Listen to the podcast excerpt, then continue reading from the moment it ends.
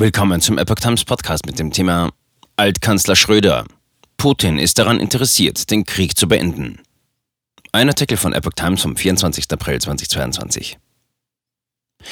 Nach seiner Vermittlungsreise zu Putin nach Moskau hörte man wenig von Altkanzler Schröder. Jetzt meldet er sich in einem Interview zurück. Von Putin lossagen will er sich nicht, eher im Gegenteil. Altkanzler Gerhard Schröder kann sich einen Rücktritt von seinen Posten für russische Energiekonzerne offensichtlich nur für einen Fall vorstellen, wenn der russische Präsident Wladimir Putin Deutschland und der Europäischen Union das Gas abdreht. In einem Interview der New York Times sagte er, dass er nicht mit einem solchen Szenario rechne. Sollte es aber doch dazu kommen, dann würde ich zurücktreten, fügt er hinzu, ohne explizit zu sagen, von welchem Posten. Schröder ist Aufsichtsrat beim staatlichen russischen Energieriesen Rosneft und war zuletzt auch für die Pipeline-Gesellschaften Nord Stream und Nord Stream 2 tätig. Er steht in Deutschland massiv in der Kritik, weil er sich trotz des russischen Angriffs auf die Ukraine nicht von seinen Posten trennt. Vier SPD-Verbände haben deswegen ein Parteiausschlussverfahren gegen Schröder beantragt. Ich habe immer deutsche Interessen vertreten. Schröder ist seit seiner Zeit als Kanzler 1998 bis 2005 eng mit Putin befreundet. In seinem ersten Interview seit Beginn des Ukraine-Kriegs macht er deutlich, dass er weiter bereit ist, diesen guten Draht zur Vermittlung zwischen Russland und der Ukraine zu nutzen. Ich habe immer deutsche Interessen vertreten. Ich tue, was ich kann. Wenigstens eine Seite vertraut mir, sagt der frühere SPD-Chef. Man müsse nun so schnell wie möglich zu einer Friedenslösung kommen. Ich denke, dieser Krieg war ein Fehler und das habe ich auch immer gesagt.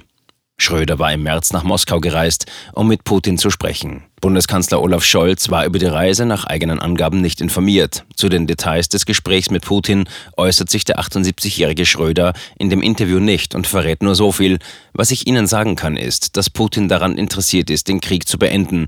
Aber das ist nicht so leicht. Da gibt es ein paar Punkte, die geklärt werden müssen. Wie ein Staatschef an Putins Riesentisch. Schröder wurde dem Bericht zufolge von Putin im Kreml wie ein Staats- oder Regierungschef empfangen. So wie Scholz und der französische Präsident Emmanuel Macron wenige Wochen zuvor sprach er mit dem russischen Präsidenten an einem inzwischen berühmt gewordenen sechs Meter langen Riesentisch. Die Initiative für die Moskau-Reise ging laut Schröder von ukrainischer Seite aus. Den Kontakt habe das Schweizer Medienunternehmen Ringier hergestellt. Der ukrainische Parlamentarier Rustem Umerov habe ihn vor der Reise nach Moskau bei einem Treffen in Istanbul über die ukrainischen Positionen informiert. Nach dem Gespräch mit Putin habe es ein weiteres Treffen mit Umerov gegeben, danach sei der Kontakt abgebrochen. Er sei aber bereit, mit beiden Seiten wieder zu sprechen, sagt Schröder der New York Times. Glaubt nicht, dass Putin Befehl für Butscha gab. Die Deutschland-Korrespondentin der Zeitung traf sich nach eigenen Angaben zweimal mit Schröder in dessen Heimatort Hannover. Sie beschreibt, wie der Ex-Kanzler ihr ein Handyfoto von einem Besuch bei Putin in Sotschi am Schwarzen Meer im vergangenen Herbst zeigt, als die russischen Truppen bereits an der ukrainischen Grenze aufmarschierten. Putin in Eishockeykleidung, Schröder im blauen Hemd und Sakko, beide lächelnd. Auf die Frage, über was die beiden sich da gerade unterhalten, antwortet Schröder Fußball. Der Altkanzler habe sich in den beiden Gesprächen vom Krieg distanziert, aber nicht von Putin, schreibt die New York Times. Zum Massaker im Kiewer Vorort Butscha sagt Schröder, das muss untersucht werden. Er glaube aber nicht, dass die Befehle von Putin gekommen seien, sondern von niedrigeren Stellen, zitiert die Zeitung ihn. Russland langfristig nicht isolierbar. Schröder wirbt dafür, die Beziehungen zu Russland trotz des Kriegs in der Ukraine aufrechtzuerhalten.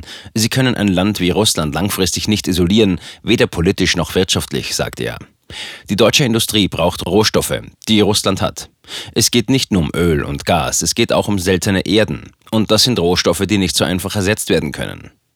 Die deutsche Energiepolitik der letzten Jahrzehnte, die das Land abhängig von russischem Gas gemacht hat, verteidigt Schröder.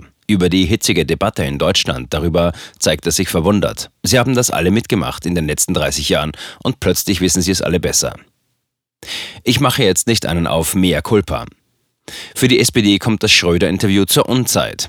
Die Partei muss sich seit Wochen gegen Vorwürfe verteidigen, die haben in den letzten Jahrzehnten zu sehr auf Annäherung zu Russland gesetzt und dabei Risiken außer Acht gelassen. Kanzler Scholz hat das erst in dieser Woche in einem Spiegelinterview als Verleumdung und Lüge zurückgewiesen.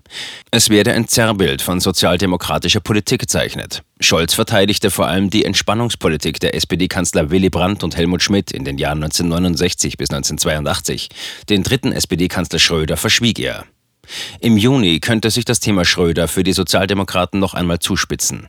Dann findet nämlich die Hauptversammlung des Energieriesen Gazprom statt, bei der Schröder in den Aufsichtsrat gewählt werden soll. Laut New York Times ließ Schröder in dem Interview offen, ob er die Nominierung annehmen wird. Ein Schuldbewusstsein wegen seiner engen Bindungen zu Russland hat er jedenfalls nicht. Ich mache jetzt nicht einen auf mehr Culpa, meine Schuld, sagt er, das ist nicht mein Ding.